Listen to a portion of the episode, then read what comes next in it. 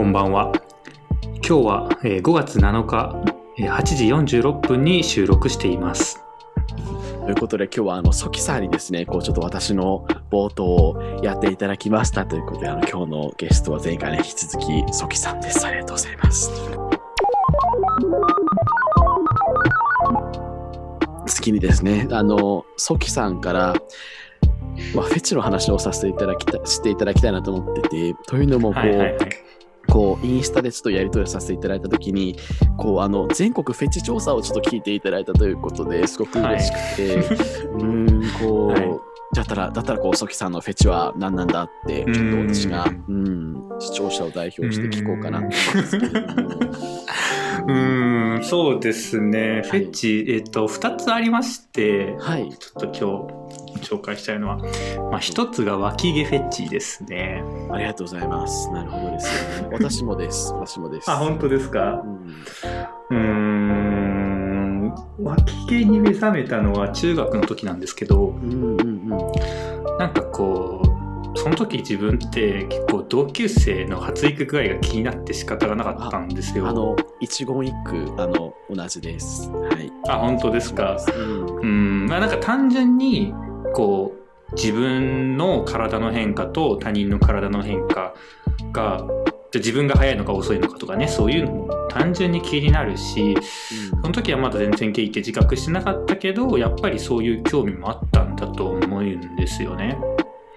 うん、でじゃあでもその発育ぐらい例えば下の毛が生えてるかとかねでまあ簡単にはわからないわけじゃないですか。うん、うんでそういう時にやっぱり脇毛って簡単に見ることができるわけですよ。うんうんで自分の中のなんかその時の勝手な思い込みなんですけどその下の毛が生えてから脇毛が生えるって思ってたんですよね。なるほど。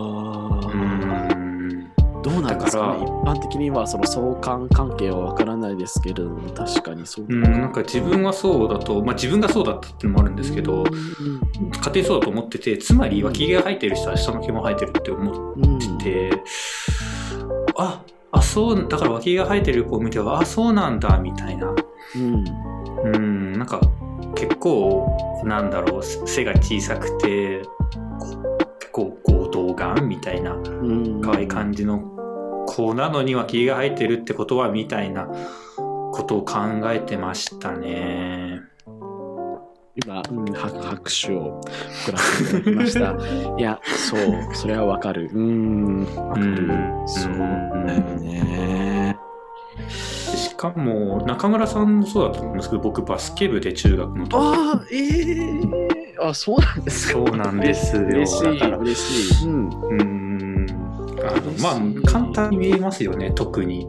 そのリリバウンドを取るときとかね、まあその、服がね。こうね、あそうそうそう。そもそも服がねあのなんかなんていうんですか？ね。たなんかノースリーブっていうんですか、うん、その袖がないので。うん、そうですねリバウンド取る時とか僕もまさにそのリバウンドを取るポジションだったので重宝されるよね。る そうですね。重宝されるよね。そうっていうのがまず脇毛フェチです。ね、まあ、今となってはねその発育具合なんて別にそんな興味ないですけど。そうでもないですか。中学生にとっては重要な。あーまあ中学生にとってはね。重要なトピックだから。そうですよね。あの、ちょっとダメな中学校であのユニフォームを着せるのはあんまりこう、うーん同窓教育上良くないんじゃないかみたないですかね。なんかね、最近ね、なんかこう、ポニーテールがこう禁止されるとかっていう話が出てますけど、やっぱちょっとあの、ノースリーブというか、うん、あれも禁止されるべきなんですかね。わかんないですけど高速ね。でね、高速で禁止すべきだから。うん、そうそうそうそうそう。そうですね。まあっていうのが脇毛フェチですね。やっぱりこう脇毛の役割としてはうん。よりあの遠くへあの私あのなんかねフェフェロモンに関する新書を読んだんですけどはい脇毛ってこうあの遠くに自分のオスのフェロモンを飛ばすためにこうあのその作られ作られたというかこうあそうなんですねらしくてあなのでそのだからオスのフェロモンを自分は遠くに飛ばせるっていうこのあの能力があるぞっていう。なるほど。だから、うん、確かに考えてみれば脇毛って何も守ってないですもんね。そうそう普通毛ってなんかこう何かをガードするものとして生えてることが多いと思うんですけど脇って別にもともと閉じてるしうん。なんであんなところに毛生えるんだってあそういうことだったんですね。あのこうね匂いとかやっぱり匂いはフェロモンなのでこうんそういううまあこれはとののんけの話ですけれども女性にこう自分の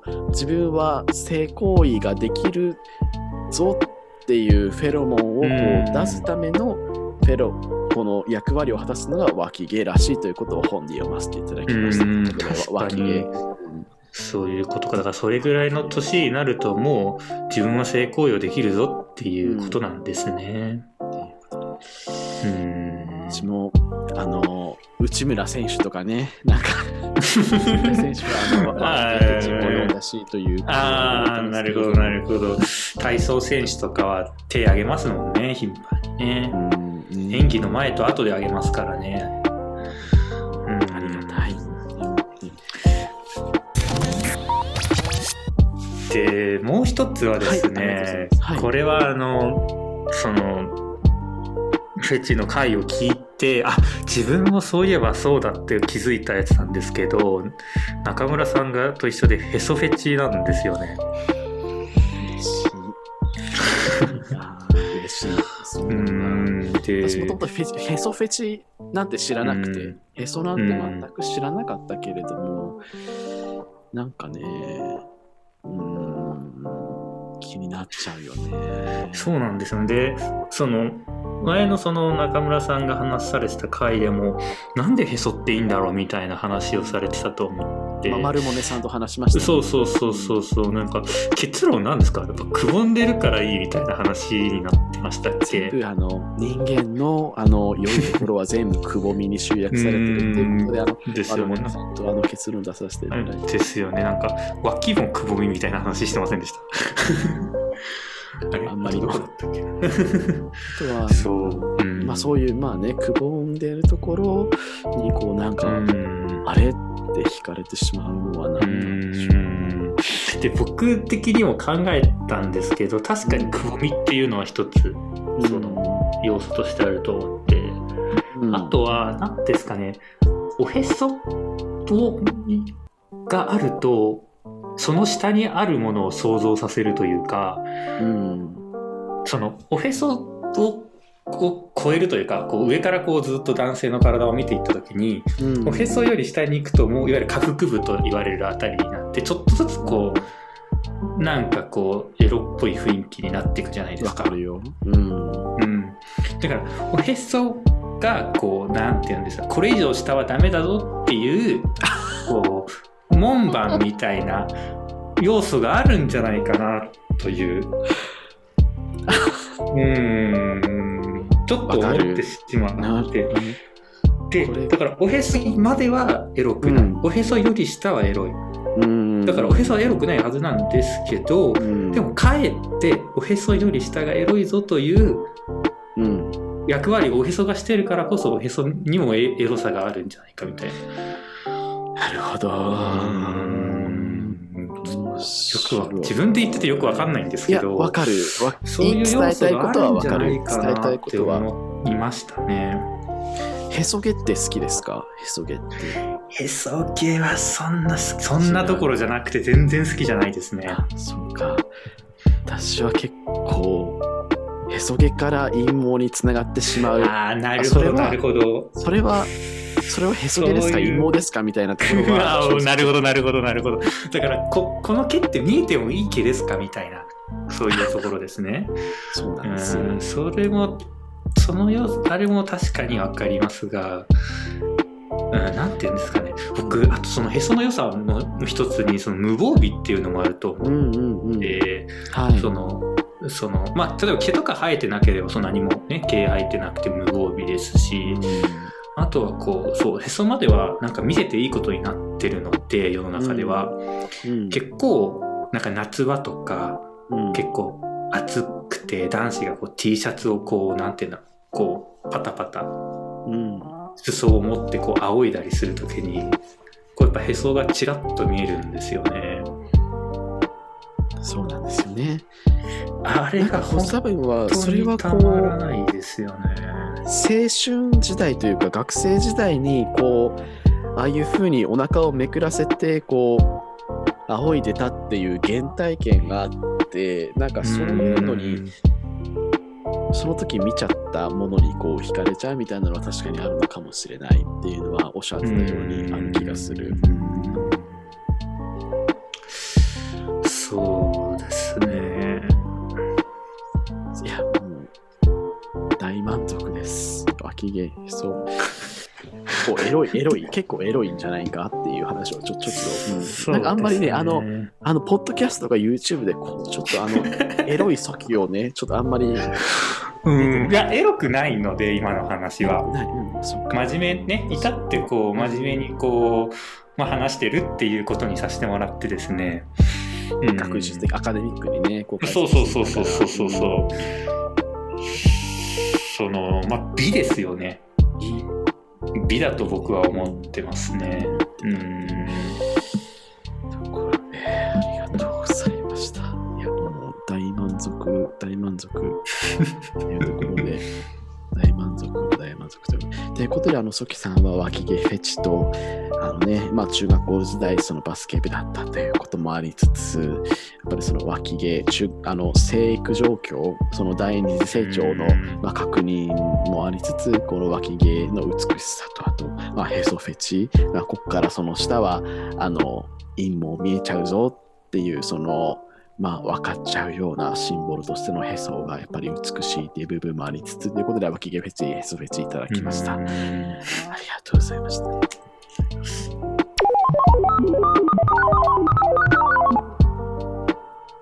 逆にこう、あの、ソキさんからこう話したいこととかもしあったらぜひというところでそうですね。前、その事前に話してるんですけど、そう中村さんの恋愛話をちょっと聞きたくてですはね。い、あありがとうございます。何もないんですうけど、ぜんひ何でも聞いていただければあの答えさせていただきますけれども、うんえーっと今彼氏さんがいらっしゃるあ、そうです。はんでい。すよね。はい。そうです。付き合ってどれぐらいでしたっけ？大学、同じ大学で、同じ大学の4年生の時から付き合ってるんで、うん。もうかれこれ5年ぐらいというか、うんはい、付き合ってます。うん。なんかいや勝手ななんかあれですけど、こういうなんだろう。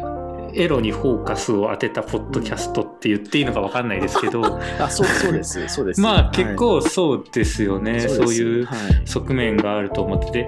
はい。なんで勝手にそういう恋とうん、恋人が長くいる方だとは思ってなくてうん。なんか聞いている方の中にもなんかね意外に思う人がいるのかななんて思うんですけどその人とはなんかやっぱりもう5年目っていうことではやっぱ今後の将来とかいうん。考えたりとかってしてるんですか、うん。真面目な話、私はずっと報われない恋をしてきて、なんかこはい。う、ね、こう、振られたり、こう、嫌な別れ方をしたり、あとは女性と付き合った経験もあったりして、で、思った時に、今、私は今の彼と、こう、ずっと一緒にいたいなっていうのは思いますね。うん、こうーん、いいですね。う、うん。今は、うんはい、ごめんなさい。あ、全然、いや、その、なんか、あ、それをつなぎ止める、そういう法的なものはないけれども、一緒にいたいなって思いますね。ん、うんうんうんうんじゃあもしこう法的なもの、まあ、いわゆる同性婚ができたらその人とも、まあ、したいなみたいな気持ちがありますか？うん、うんありますね。なるほどじゃあ結構自分と状況は似てますね、まあ僕のところはもうすぐ2年で全然敵としてはまだ浅いですけど。うんまあその人との将来すごい考えててっていう感じですね。今ってなんか同棲とかされてはないですよね。してないんですよ。私ちょっとあの今住んでる場所は公表はしてないんですけれども、割と近いところにあの彼と住んでいるので、あまああ、会おうと思えば簡単に新幹線では行けるみたいな。だから、うーん、そうですね。同棲はしてないですけれども、まあ、ち中距離恋愛的な感じを。してて逆にこうなんかあのなんかなんか心理学的にはあんまりこう近すぎない方がこうなんかうまくいくみたいな なんか話をあーなるほどそれを信じてるかなるらあんまりこうね遠こう近すぎてもってう思うんですね。ーん、なるほど。じゃあ、大学生の時は近くで、あその後就職でちょっと離れたぐらいの感覚。うんあーなるほど。じゃあ、本当自分と同じですね。自分も名古屋で付き合って、でも自分が就職で横浜の方に来たので、今はまあ中距離ですかね。うーん。私の彼はですね、あ、これはまだはい彼しか聞いてないといいんですけど、こうちょっと、そのまだ就職してないので、その多分これから遠距離になっていくから、その後私が、うん真面目な話になるけれども、その、はい。私が今後のキャリアの組み立てと、彼の今後のキャリアの組み立てによって、まあ、ほぼほぼ遠距離が、遠距離になるか近距離になるかっていうのは、もうちょっとそこが私のあの悩みどころではあるけれども、うん。ソキさんはあれですよね、名古屋と東京だから、その、うん。どちらかが、こう、い住む場所を移動すれば、こうそうかですね。一応自分が仕事的にもう、まあ、融通はまず効かないので、あの、まあ、相手、いや、自分勝手なんですけど、まあ、相手に多少融通聞かせてもらうみたいな話はしてますね。うん、相手もなんかそういうのをこう了承した上で、なんだろう、じゃあ自分は関東で就活するかってなったので、うん、いいじゃん、いいじゃん、もうそれは、もう、もう明るいどう未来を。なるかわかんないですけどね、まあ、今こんな状況です。なかなかね、相手も転職とか、その同じ社内でも職場変えたいとかもなかなか、うん、できない状況なので、あれなんですけど、いや、東京だったら、うん、ねえ、うん、大阪ラバーズだったら曲になるけど、な名古屋と東京だったらね、まあ近い。か大阪ラバーズは、あのね、なんか吉田美和がこう、関西弁言ってるけど、まあ、名古屋、東京は近いからいいよ。ということで、うん。そうだよね。ということで、まあ、そうか、場所。そうなんですよね。なんか本当にゲイカップルの同棲って結構問題だと思ってて、うん、なんかどっちかが融通聞かせれたらいいんですけど、ね、なんかキャリアを諦めなきゃいけないとか、新しい会社でわざわざキャリア築かなきゃいけないってなると結構大変だし、うん、で、それでもう別に法的な拘束力もないし、まあ続くかもわかんないから、ねなんか、大学受験とかって、例えば好きな子の一緒の大学に入るために、なんかすごい大学選ぶとかってすごいやめた方がいいってみんなに止められるじゃないですか。っていうイまあ、メージがあるんですけど、はそうだけど、まあ、そういう人もいますね。うーん、うーん、まあ、それでその何、あの、上の大学目指すんだったら、例えば私も、うん例えばそれでわざわざ、うん。まあ、例えば自分の行きたい大学諦めてとかね、ってなると、それは良くないことというふうには一般的にはされてると思うんですけど、でも、僕たちが置かれてる状況ってそういう状況なんじゃないかな、みたいなふうに思うと、恋愛を取るか、キャリアを取るかみたいな、そういう選択。うん、大事。大事。うん。まあ、解決策はそんなにないから、あれなんですけど、そう、みんなどうしてるのかなっていうのは気になってて、例えば、男女のカップルだったら基本的に男がいる場所についていくじゃないですか。こう男まあこれはあんまり言いたくないけれども男性の方が障害獲得賃金が高いのでこう男性の方が賃金高いからそういうふうにいくけれども男性同士のカップルの場合どっちがその、まあ、収入が高いみたいなのがあんまりこうなかったりするとうーんそうそういうじゃあどっちに行けばええねんみたいなところはあるから。うん難しいいやそうなんですよね。でも確かにその名古屋、東京だったら、まあ、関東だったら、その関東の方が今後その、あの、住む場所としては、うん。あの、いいんじゃないかなっていうのは確かにわかる。まあそうですね。なんか彼の職種的には結構関東とかの方が仕事がありそうっていうのもあうん。って本社も関東ですし。うん。っていうのもあって自分はまあ自分は絶対ゆあの一つの会社入ったらまあ基本的に融通きかないだろうって思ってたので、まあ、自分が先に関東行く形でっていうふうに考えたんですけどうーんどうかなって思ったりもね。なんか、なんかね、わた私に比べて、ソキさんの、あの、交際は、なんか、うまくいく気がするから。いやいやいやいやいやいや。いやいやいや中村さんもねもう5年ってことなんで全然。そうですね。であともう一つその,、はい。はい。その恋人がいる中でこうやって情報発信やるっていうはい。怖さみたいなのってありませんか、それはすごくいい質問なんですけれども、そうなんですよね。私結構ね、あの彼のツイッターを見ないようにしてて、なんか彼にも自分のツイッターを見られなく、見られたくなくて、うん。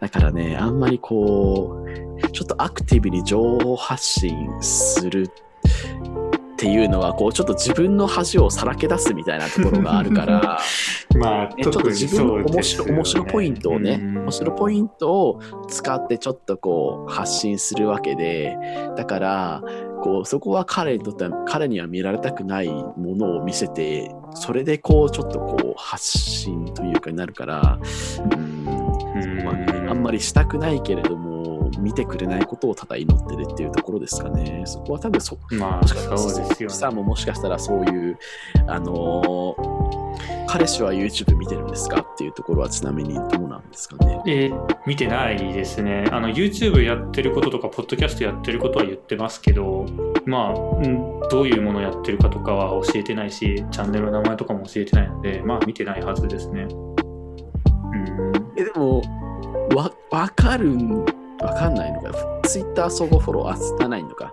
そあそうですね、Twitter なくて、じゃあ彼もだ Twitter だやめてますし。じゃあ、はいわわかる術はないんだ、そうか。うんそうですね、だから本当にね、ポッドキャストは別にそんなにこう、なんだろう、おすすめとか出てこないし、いや、結構閉じた空間なのでそういう意味ではバレる危険性ってまあひ比較的低いのかなと思うんですけど YouTube ってポッとおすすめ出たりするじゃないですかいや、あの、結構、結構、前髪ゲンチャンネルって結構、結構見られちゃうから、見られちゃうというか、人気大だから、いやまあそのでも見まあられちゃうことはあるんじゃないかな。まあまあまあ見られたら見られたらってって思うんですけど、まあ、現状今のところ自分の周りでそういう報告聞いてないしまあいいのかななんて。もうバレたらバレただなっていうということで、あの、はい収録になりますけど、まあ、思うんですけれど、これすごい政治的な話になりますが、まあ、早く同性パートナーシップ制度をね、あのと結婚と同等の制度を求めていきたいっていうところは、まあそうですかなねまあそのまあそのままだまだその同性婚したからといってこうなんか結婚と同じになるとは限らないけれども、うん、まあその世間の目とかもあるけれども、まあその同性パートナーシップ、うん、を同性婚と同うん。結婚と同等の権利を求めていきたいっていうところでね、ということでそうですあねの、うん、なんか中村さんはねそういう方向にも影響力のある仕事を特にされてると思うのでまあぜひ頑張っていただきたいと勝手に思ってます。自分も頑張りたいと思ってますが。っていう結論でなんか大丈夫なのかってところありますけれども、はい まあ、そのちょ今回はその私のその恋愛の話とか、あとソキさんのこれからのあの、まあ、中距離カップルの今後をどうしていくのかっていうところでちょっと話を聞かせていただきました。ありがとうございました。ありがとうございました。ということで、じゃあ、いいですかね。ということで、じゃあちょっとここで一旦区切らせていただきます。ありがとうございはいます。、ありがとうございます。はい、ということで今日の、あのーゲストはあのー前髪ゲイチャンネルという YouTube チャンネルとかあと前髪ゲイブロガーのあの BL のリアルとかあのポッドキャストを、あのーやっていらっしゃっているあのソキさんに今日は来ていただきました。今日はありがとうございました。